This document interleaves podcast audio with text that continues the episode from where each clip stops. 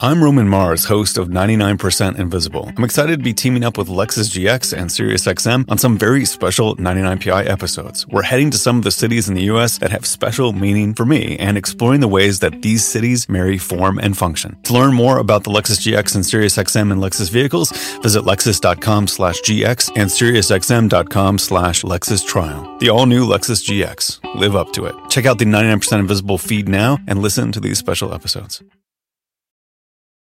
eBay Motors is here for the ride. Elbow grease and a whole lot of love transformed one hundred thousand miles and a body full of rust into a drive entirely its own. L E D headlights, spoilers, whatever you need.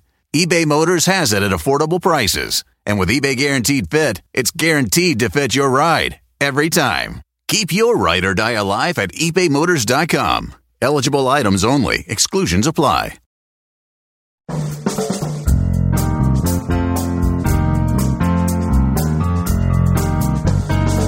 Brett McKay here, and welcome to another edition of the Art of Manliness podcast.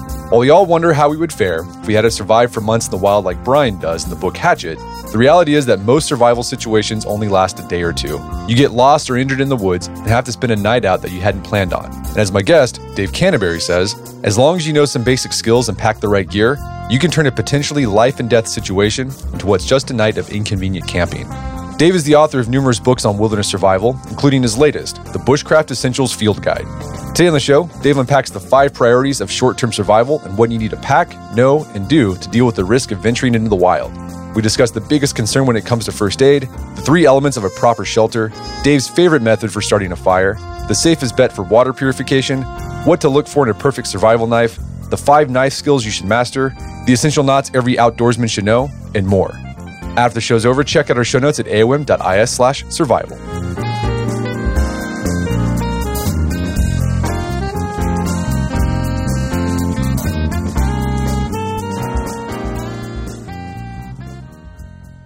All right, Dave Canterbury, welcome to the show.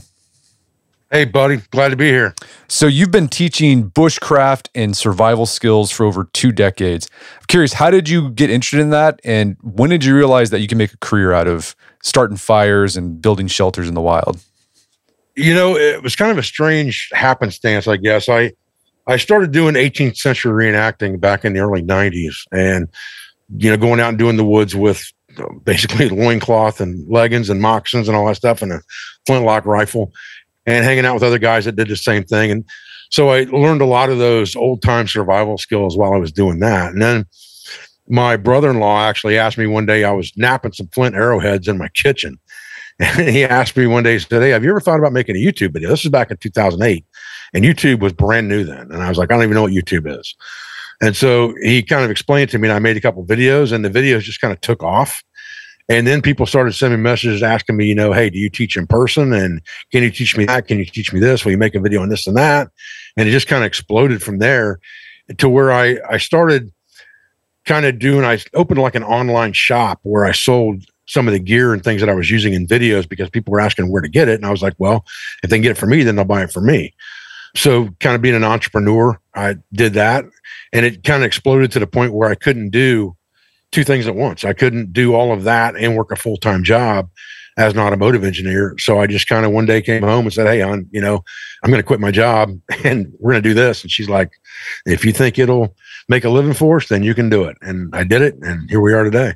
So one of the things you're doing, you've written lots of books about uh, wilderness survival. We're going to talk about one of them today, but you also, you're the uh, an instructor, the head instructor at the Pathfinder School.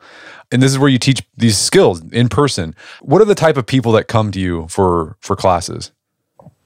You know, we get all kinds of people. We get military personnel that come here. We do some government contracts. We've taught people like the Michigan D N R, guys from the U P, deep winter survival. We've taught some search and rescue teams, but we also teach lots and lots of civilians. That's our main market, really, is civilians. And we get everybody from the father and son who want a weekend of bonding to learn survival skills to hunters that are wanting to learn better survival skills for longer term hunts and treks that are way off the beaten path, to just normal people who watch T V and they're like, oh, survival's cool, I'll learn that. And they come here to learn.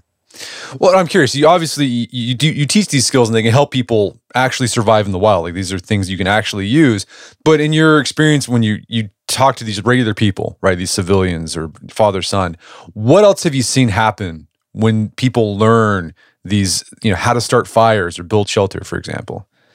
You know, what happens really at class a lot of the time, and really what kind of trips my trigger and keeps me doing this, and my instructors as well. My instructors eat this stuff up. And I think what mainly happens is you get people that come to the school that have either never done this kind of stuff before, or they're very new to it. And so they're very intimidated by a lot of the stuff. And it seems like it's a lot of information and it's really hard. And the first couple of days are really tough on people. But as they start to repetitively learn the skills, we use what we call an E D I methodology here, where it's educate, demonstrate, imitate.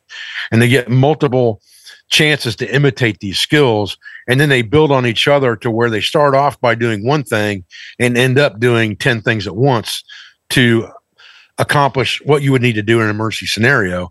And they can do that in fifteen or twenty minutes or less, depending on the weather conditions. And th- the light kind of comes on in their mind of, you know, I don't have to be worried about this anymore. This is now it's becoming muscle memory to me, and I can do it without thinking about it. And so I'm much more comfortable in an outdoor environment than I was.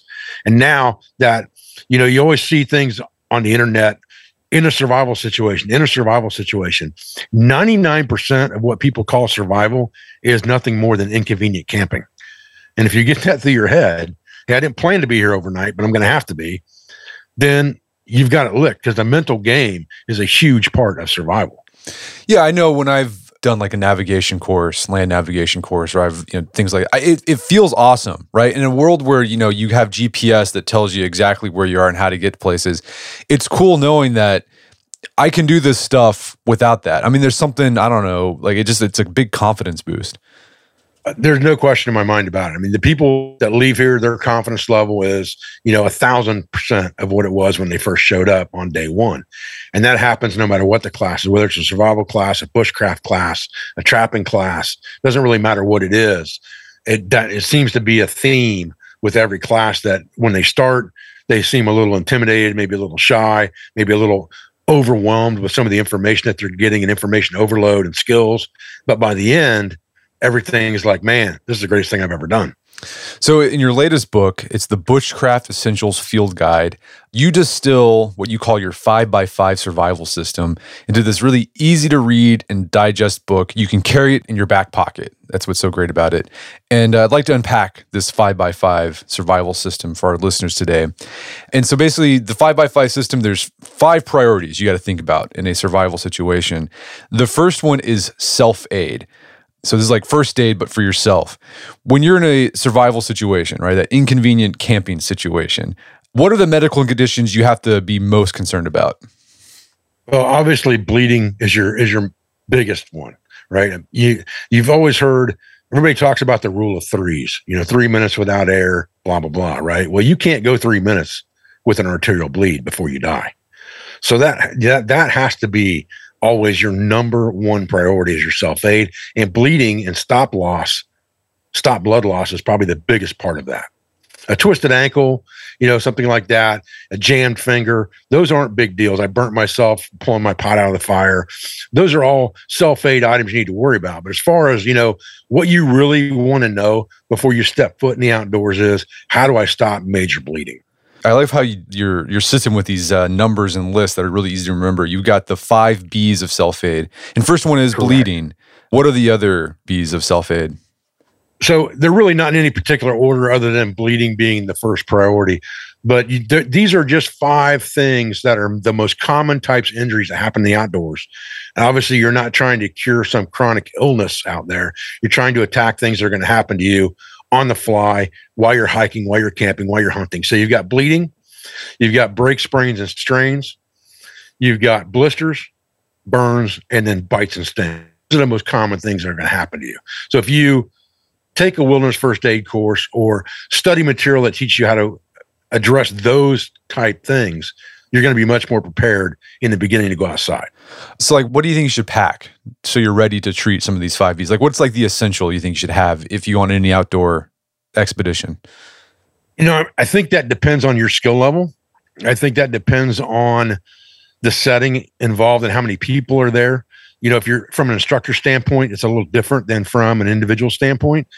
And depending on your skill level, your emergency kit or your I F A C, your individual first aid kit, could amount to a lot or a little. For me, really, it boils down to I want a tourniquet, first and foremost, handy.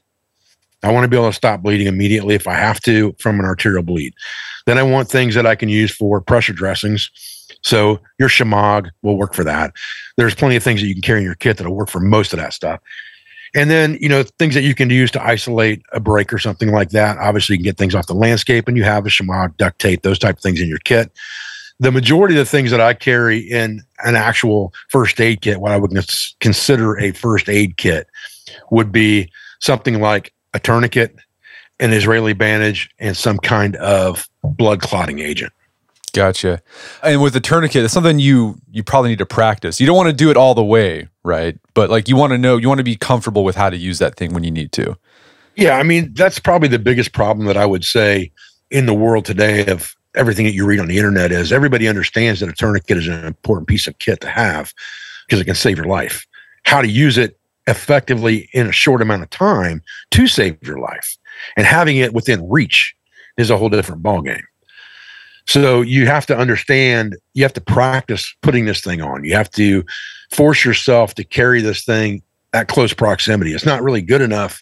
I would say to most people, it's not good enough to have it in your backpack because your backpack could be overleaning against a tree when you cut yourself fifteen or twenty yards away chopping wood, right? So if your tourniquet's not right there and you've got to take time to get to it, that's time you don't really have. So you also need to understand stopgap mechanisms, things like your belt that you can just pull off your waist and throw it around an arterial bleed until you can get to a proper tourniquet. So those things are important to understand too, because nobody that's not a professional in the industry of, you know, an E M T or a paramedic is going to carry a tourniquet on their waist twenty-four seven when they're in the woods. Most people will not do that. They just don't have the discipline. So in the book, in the field guide, you go into detail about uh, medicinal herbs and plants. What role does that play in your self-aid rubric? Again, I think a lot of that is going to depend on your personal skill level and your knowledge level of the landscape. And part of being a good woodsman is to understand what trees and plants can help you with things like stopping bleeding, with things like an upset stomach, with things like a possible food poisoning, with things like some type of a burn. And there's lots of things on the landscape that can help you with those type issues.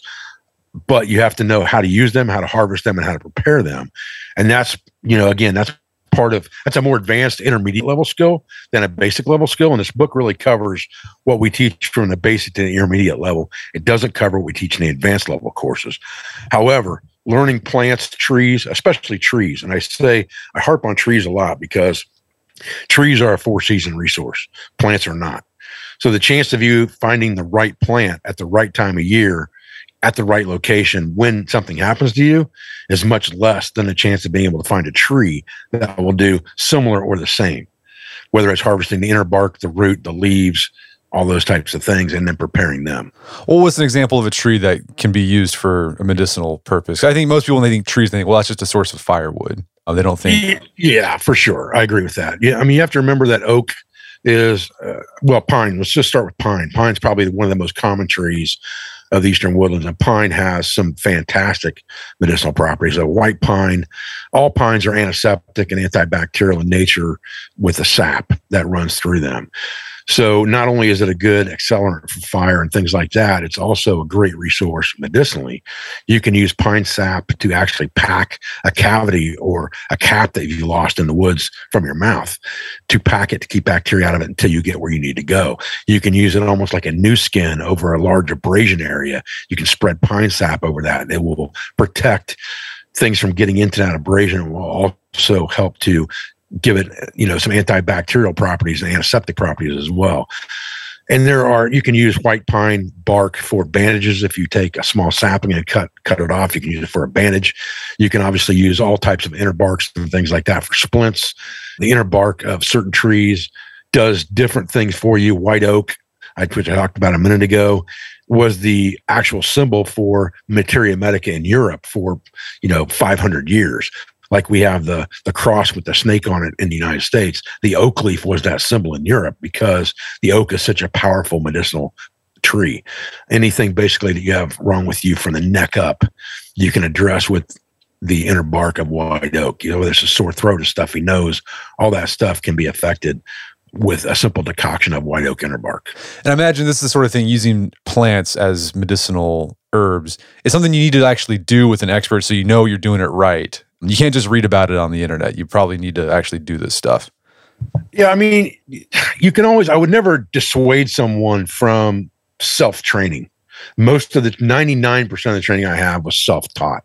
So I would never dissuade someone from that. But what happens with training, and the reason people go to training is, number one, they're getting expert advice. But number two, they're also reducing the learning curve dramatically from how long it takes to learn something on your own.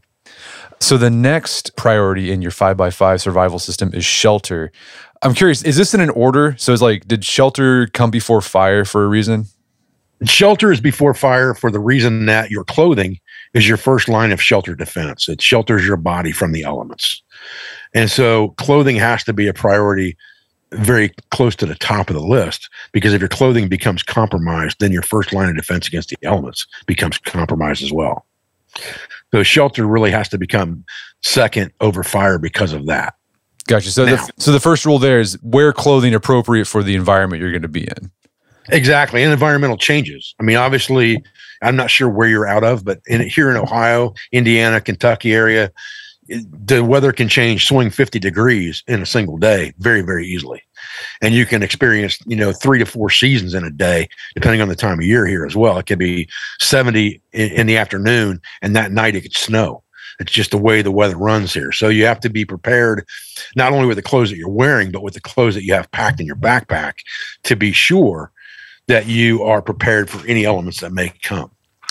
All right, so beyond clothing, what are some like basic go-to shelters that people should know how to make? When it comes to shelter, more importantly even than shelters to build, like what you're talking about, like tarp configurations, obviously, correct? Right, yeah. Okay. More important than that is understanding the elements of a shelter. It's not as simple as just putting up a tarp. A tarp's just like putting on a raincoat or a wind jacket. It's going to keep you from wind, it's going to keep you from rain, keep you from snow, but it's not going to do anything for you as far as being able to sleep, because you have other elements you have to think about. So when you learn to build a shelter, there's really three main elements you have to understand, and that is you need something to sleep in, something to sleep on, and something to sleep under. And the under becomes the tarp. Something to sleep in becomes a sleeping bag or a bivy bag, and the on becomes something that you can sleep on top of on the ground that will insulate you from conduction from the ground in cold weather. So you need all three of those elements within a shelter. It's not as simple as I'm going to carry a tarp or a space blanket and I have a shelter. To build a proper shelter, it takes three elements. So for the sleeping on, what do you recommend for for that, for the insulation? You know, it depends again on your on the situation. If you are, obviously, if you're going into the into a wilderness area or into the country or whatever you call it with the intention of camping, then you're going to take all of your camping stuff. You're going to have a sleeping pad. You're going to have a sleeping bag. You're going to have a tent. It's the problem that you run into is when you don't have that kind of stuff. And everyone should carry a certain amount of emergency gear with them, even if it's just for a day hike. And so the three things that we usually tell people to carry is we tell them to carry an emergency space blanket, a large contractor trash bag, like six mil trash bag, and that becomes your mattress. If all else fails, you can stuff that thing with debris and get that four inch offset of insulation from the ground. And then obviously you need something to sleep inside of, and that could be as simple as a small bivy, uh, a stuffable sleeping bag that becomes very small, something that will protect you. You know, we make a survival bivy that will actually take it down to about forty degrees if you're wearing proper clothing that, you know, is the size of a baseball. It's not the optimum thing, obviously, but for one or two nights, you could use it. And you can always stuff that with more insulation if you need to and just slide into it like a squirrel's nest. On the uh, space blanket, you pointed out, I thought this was interesting in the book, you want to get an actual, like an actual good quality space blanket, not like those like cheapo ones that you can get at Walmart, right, that fold up into like a little square. Yeah, I mean, those origami blankets, I call them, you're never going to get that thing back to where it came from in that bag. Nobody's going to be able to do that. And they're very flimsy. They're they're not a trashy piece of gear. They're not something that's not worth having one of, especially because it's so small you can put it in your pocket. However, if you're building an emergency kit, that wouldn't be my first choice. my first choice would be a reusable emergency space blanket. That's going to be more robust if I have to use it for a ground sheet, if I have to use it for some type of rain gear in emergency, if I have to hunker around a fire with that thing and wrap it around me to trap body heat. I want it to be more robust than just that thin piece of Mylar. All right, so we talked about shelter. So if you just got something you can, like you talked about that trash bag, the space blanket, and maybe just an emergency bivy bag, you're going to be good uh, for most situations. We're going to be better off than not having it, that's for sure. Right. Well, so beyond that, like let's say you want to start thinking about more complicated shelters, like a lean-to or whatever. Is there one that you think that it's good to know? Once you understand the elements of the shelter, then it's shelter design. And we teach five shelter designs here at the Pathfinder School as our mainstay. So you have, you know, and you can do all of these with an emergency space blanket and a trash bag. So you have a lean-to, which is basically two points on the ground, two points suspended. You have a plow point, which is a triangular shelter where you've got three points on the ground and one point suspended to a tree or a pole. You have a fly, which allows maximum airflow if you're trying to keep yourself cool in hot weather, which has no points touching down and two points suspended. And then you have a raised bed, which you can use your trash bag for this to suspend your bed completely off the ground on tripods. And then last but not least, you have the typical A-frame where you have four points touching the ground and two points suspended. And that's going to give you maximum trapping of heat. If you can stuff one end up with your backpack or whatever and only have one open end, you're going to trap more heat that way in a cold weather environment. We're going to take a quick break for a word from our sponsors. Wedding season is coming up, and if you are preparing for the big day, I know wedding planning can be really intimidating, but finding the perfect suit shouldn't be. Indochino makes it easy to get a fully customizable suit right from your home. Don't just wear any suit on your big day, wear a custom made-to-measure suit. Suits start at just four hundred ninety-nine dollars, which is about the same price you'd pay for an off-the-rack suit at a department store. And they've also got custom made-to-measure shirts starting at just eighty-nine dollars. So I've talked about my Indochino suit on the podcast before. They've been a long-time podcast sponsor. It's navy blue. The measuring process was super easy. They got these video guides you follow. You'll need another set of hands to help you out with that. But the really fun part is customizing it. Got to customize how I wanted the lapels on the jacket, the pockets, the lining. I went no pleats on the pants on this suit. A lot of fun, and then in a few weeks, you have a made-to-measure custom suit sent directly to your door. When planning your wedding, get a suit as unique as you with Indochino. Go to Indochino dot com and use code MANLINESS to get ten percent off any purchase of three hundred ninety-nine dollars or more. That's I N D O C H I N O dot com, promo code MANLINESS. And now back to the show. Let's start with the next priority, which is fire. Why is fire so important in a survival situation, even if you're in a warm climate? Well, number one, for water disinfection. I mean, groundwater disinfection is important for any time. And you can carry filters and things like that, obviously, if you are just hiking around and you're carrying some of my water filter with you. But the problem with water filters is they have a lifespan. And if you don't have a brand new one in your emergency kit, who knows what the lifespan is going to be, the one you've been using for the last ten hikes. So you need to plan to be able to boil water. And so that's the number one priority of the fire, is to be able to boil water. Then number two is obviously signaling for rescue, because fire is a good way to signal for rescue if you're trying to be found. Then there's a multitude of other things that fire will do from you, from, you know, obviously keeping your body warm, rapid rewarming from the inside if you can heat water up and drink it. Things like creating a hot pack with your water bottle that you can put against your body while you're sleeping or down at your feet. If your feet are getting cold, you can use that fire to sterilize instruments that you have to use to like pick thorns out or stingers or splinters or things like that out of your skin. You can use the ashes and the charcoal. The charcoal is good if you feel like you've been poisoned. You can basically mix the charcoal and a slurry of water and drink that, and it will absorb some of those toxins and make you throw some of that stuff up. The ashes are antiseptic in nature. They're a good styptic, and they'll stop surface bleeding and capillary bleeding very well, like from a shaving cut or something like that. So there's a multitude of things that fire can do for you in a survival scenario. So it's a very important aspect of survival in general, is to be able to start a fire on a moment's notice. Uh, do you have a preferred fire lay? You know what? My preferred fire lay is a pile of sticks.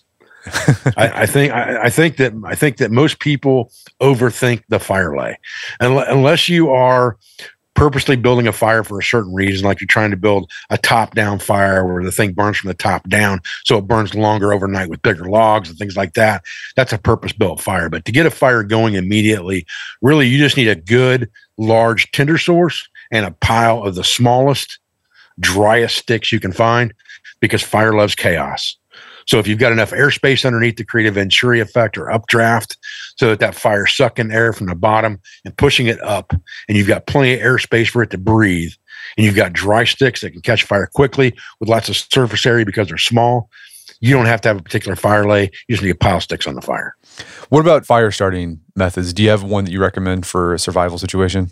Yeah, it costs one dollar and seventy-nine cents. It's called a Bic lighter. Yeah.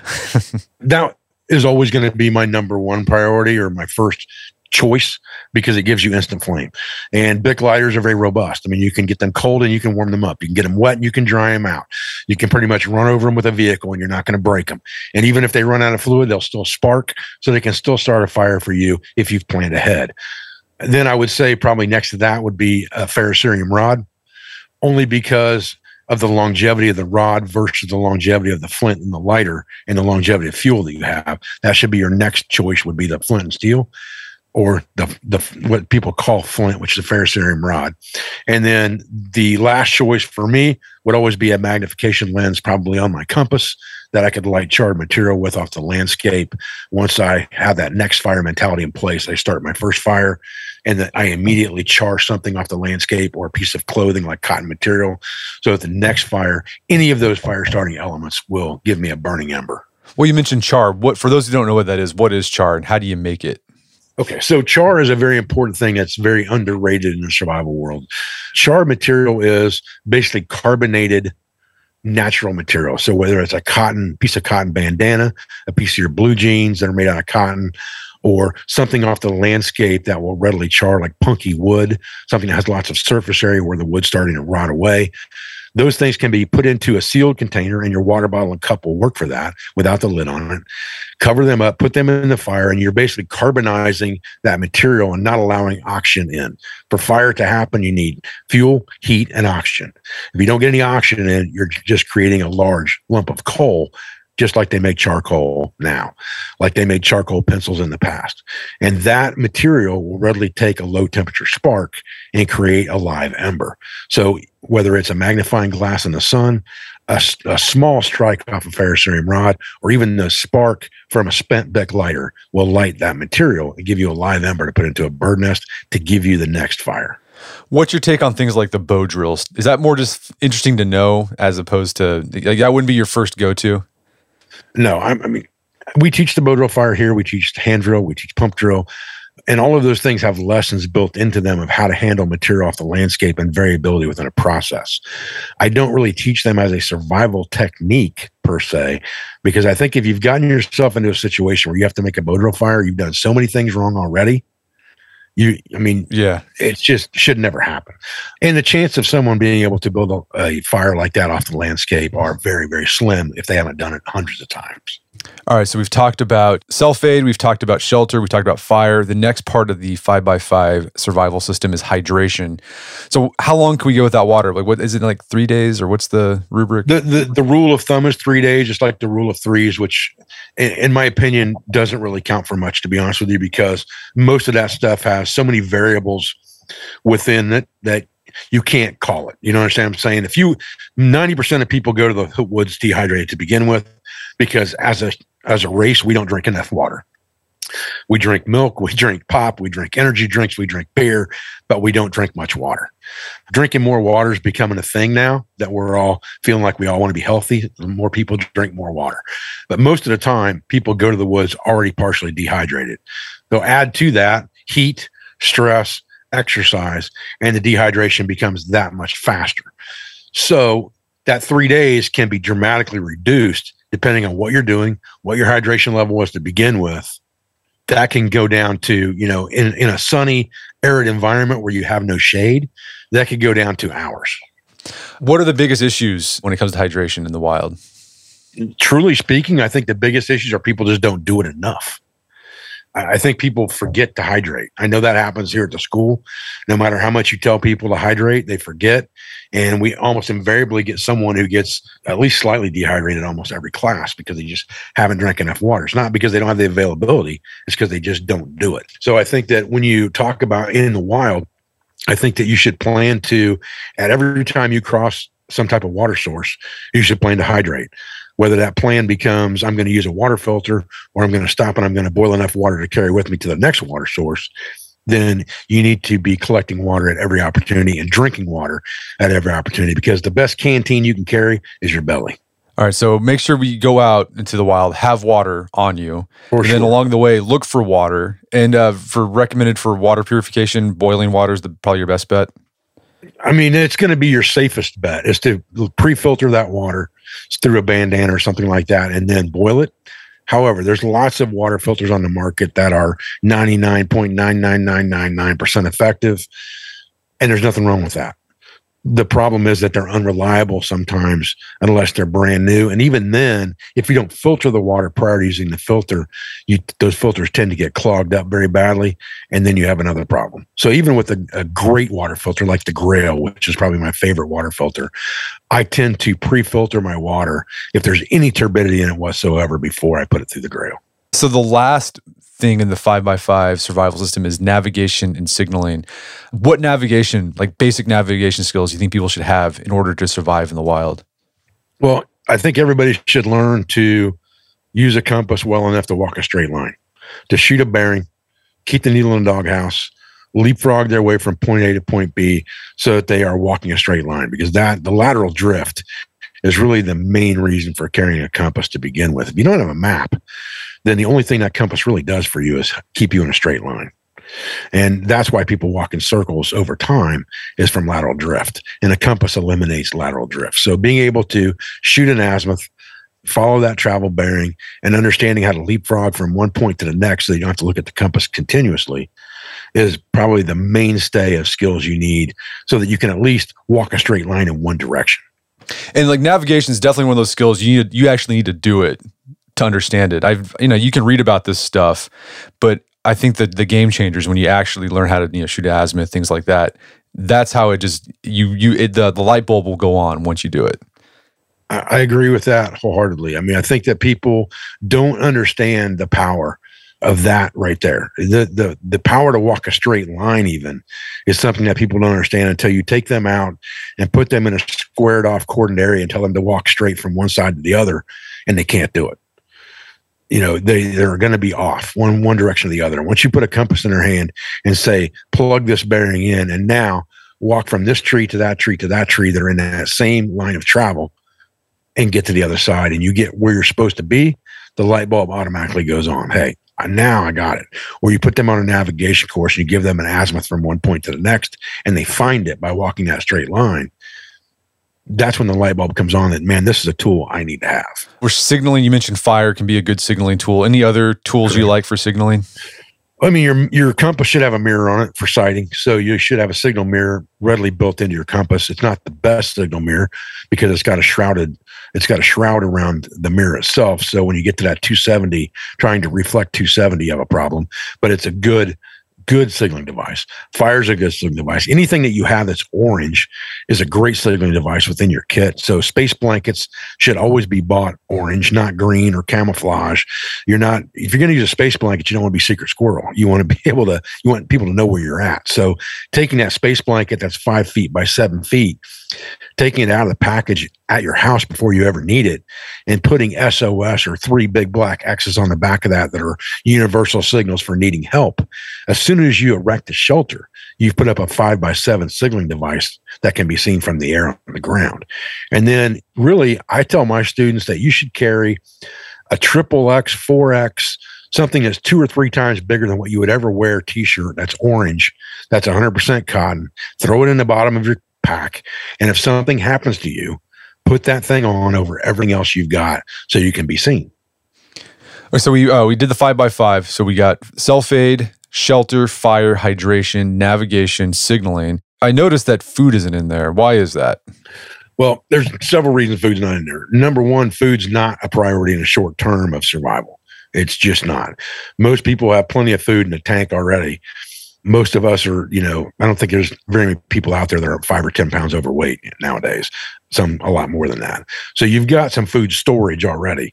And in a seventy-two hour scenario, it shouldn't be a problem for you not to eat, other than psychologically.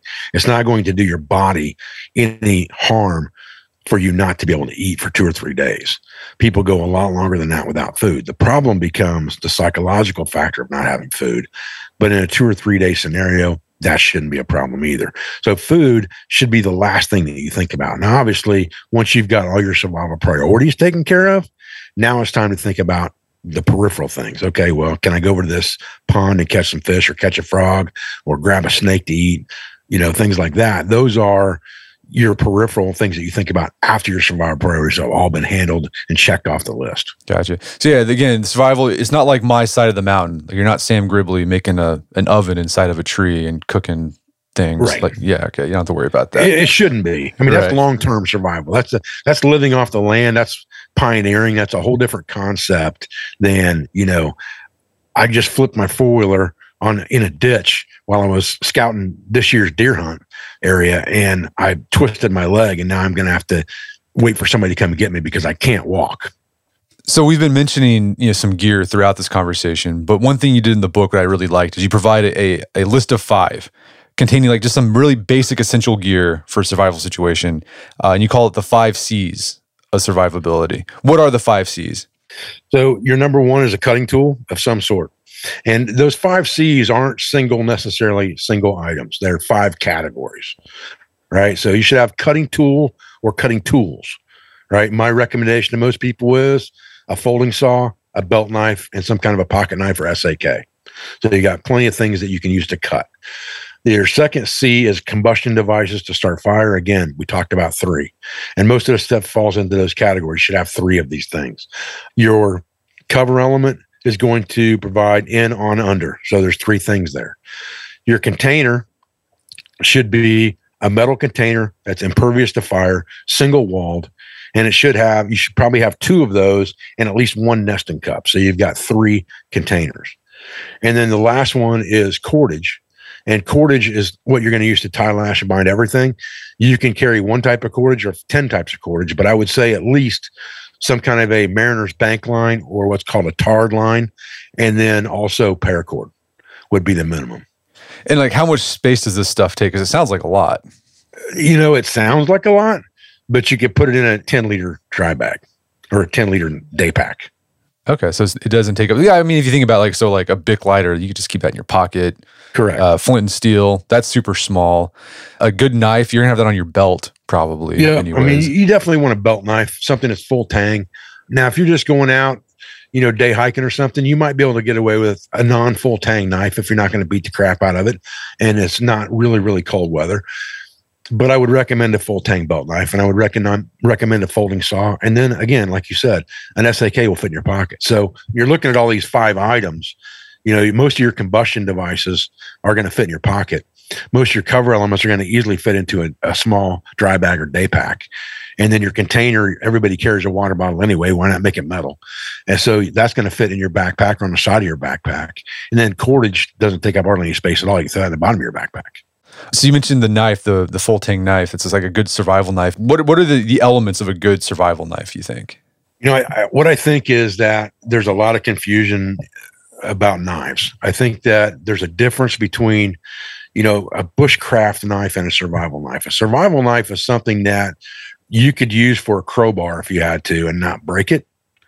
And you could also use it to baton wood with if you had to.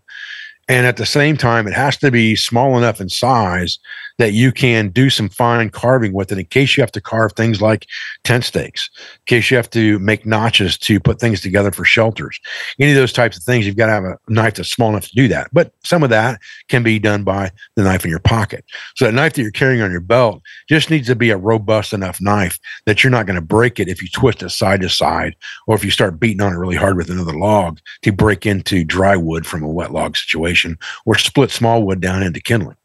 And uh, here in the book, you list out five criteria that you think you know, every belt knife should have. The first one is full tang. We mentioned that one. That's just one continuous piece of material throughout, from the blade to the end of the handle.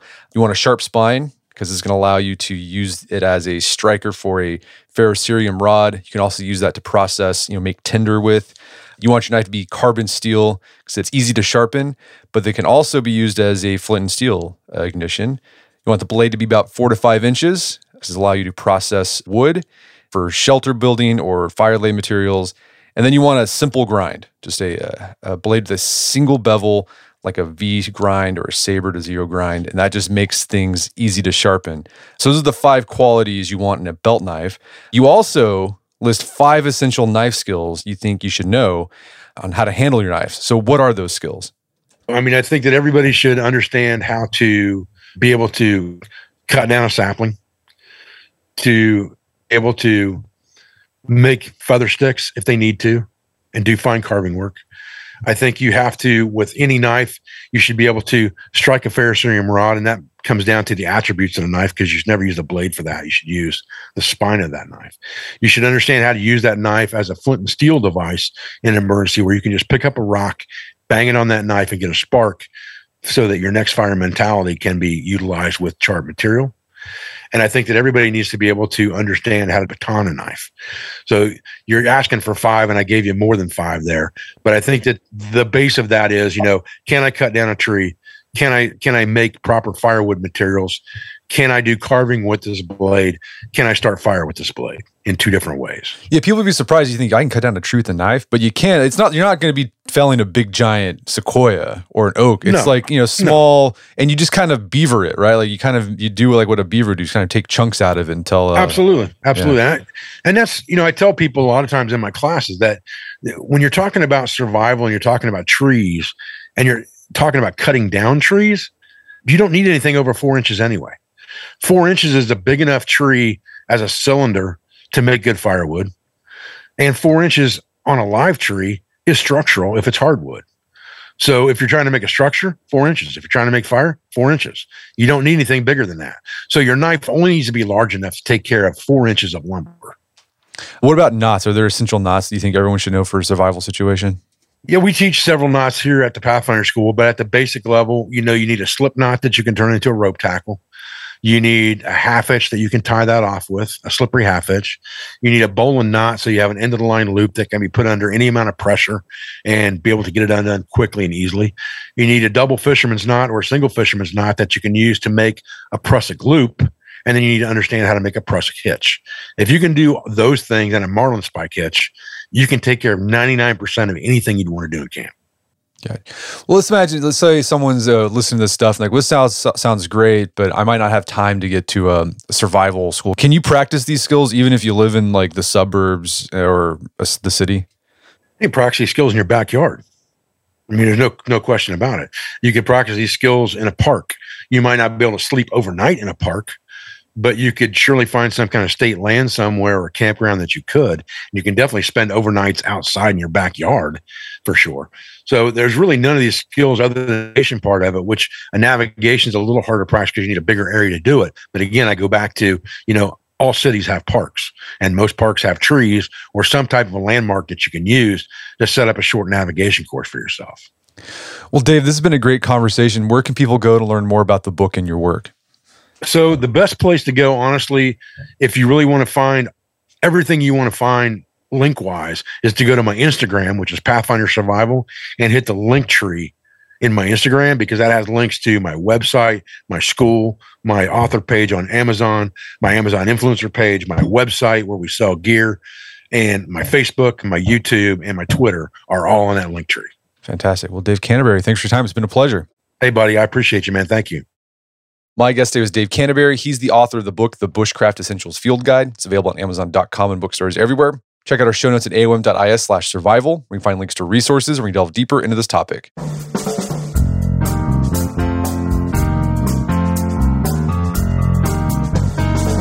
Well, that wraps up another edition of the A O M podcast. Make sure to check out our website at art of manliness dot com, where you find our podcast archives, as well as thousands of articles written over the years about pretty much anything you think of. And if you'd like to enjoy ad-free episodes of the A O M podcast, you can do so on Stitcher Premium. Head over to stitcher premium dot com, sign up, use code manliness at checkout for a free month trial. Once you're signed up, download the Stitcher app on Android, iOS, and you can start enjoying ad-free episodes of the A O M podcast.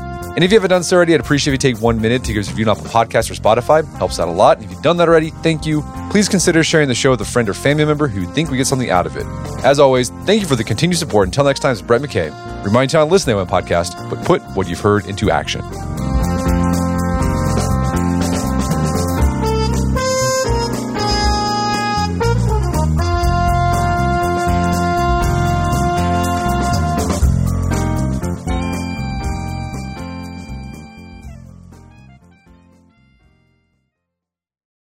I'm Roman Mars, host of ninety-nine percent Invisible. I'm excited to be teaming up with Lexus G X and Sirius X M on some very special ninety-nine P I episodes. We're heading to some of the cities in the U S that have special meaning for me and exploring the ways that these cities marry form and function. To learn more about the Lexus G X and Sirius X M and Lexus vehicles, visit lexus dot com slash G X and sirius x m dot com slash Lexus trial. The all-new Lexus G X. Live up to it. Check out the ninety-nine percent Invisible feed now and listen to these special episodes.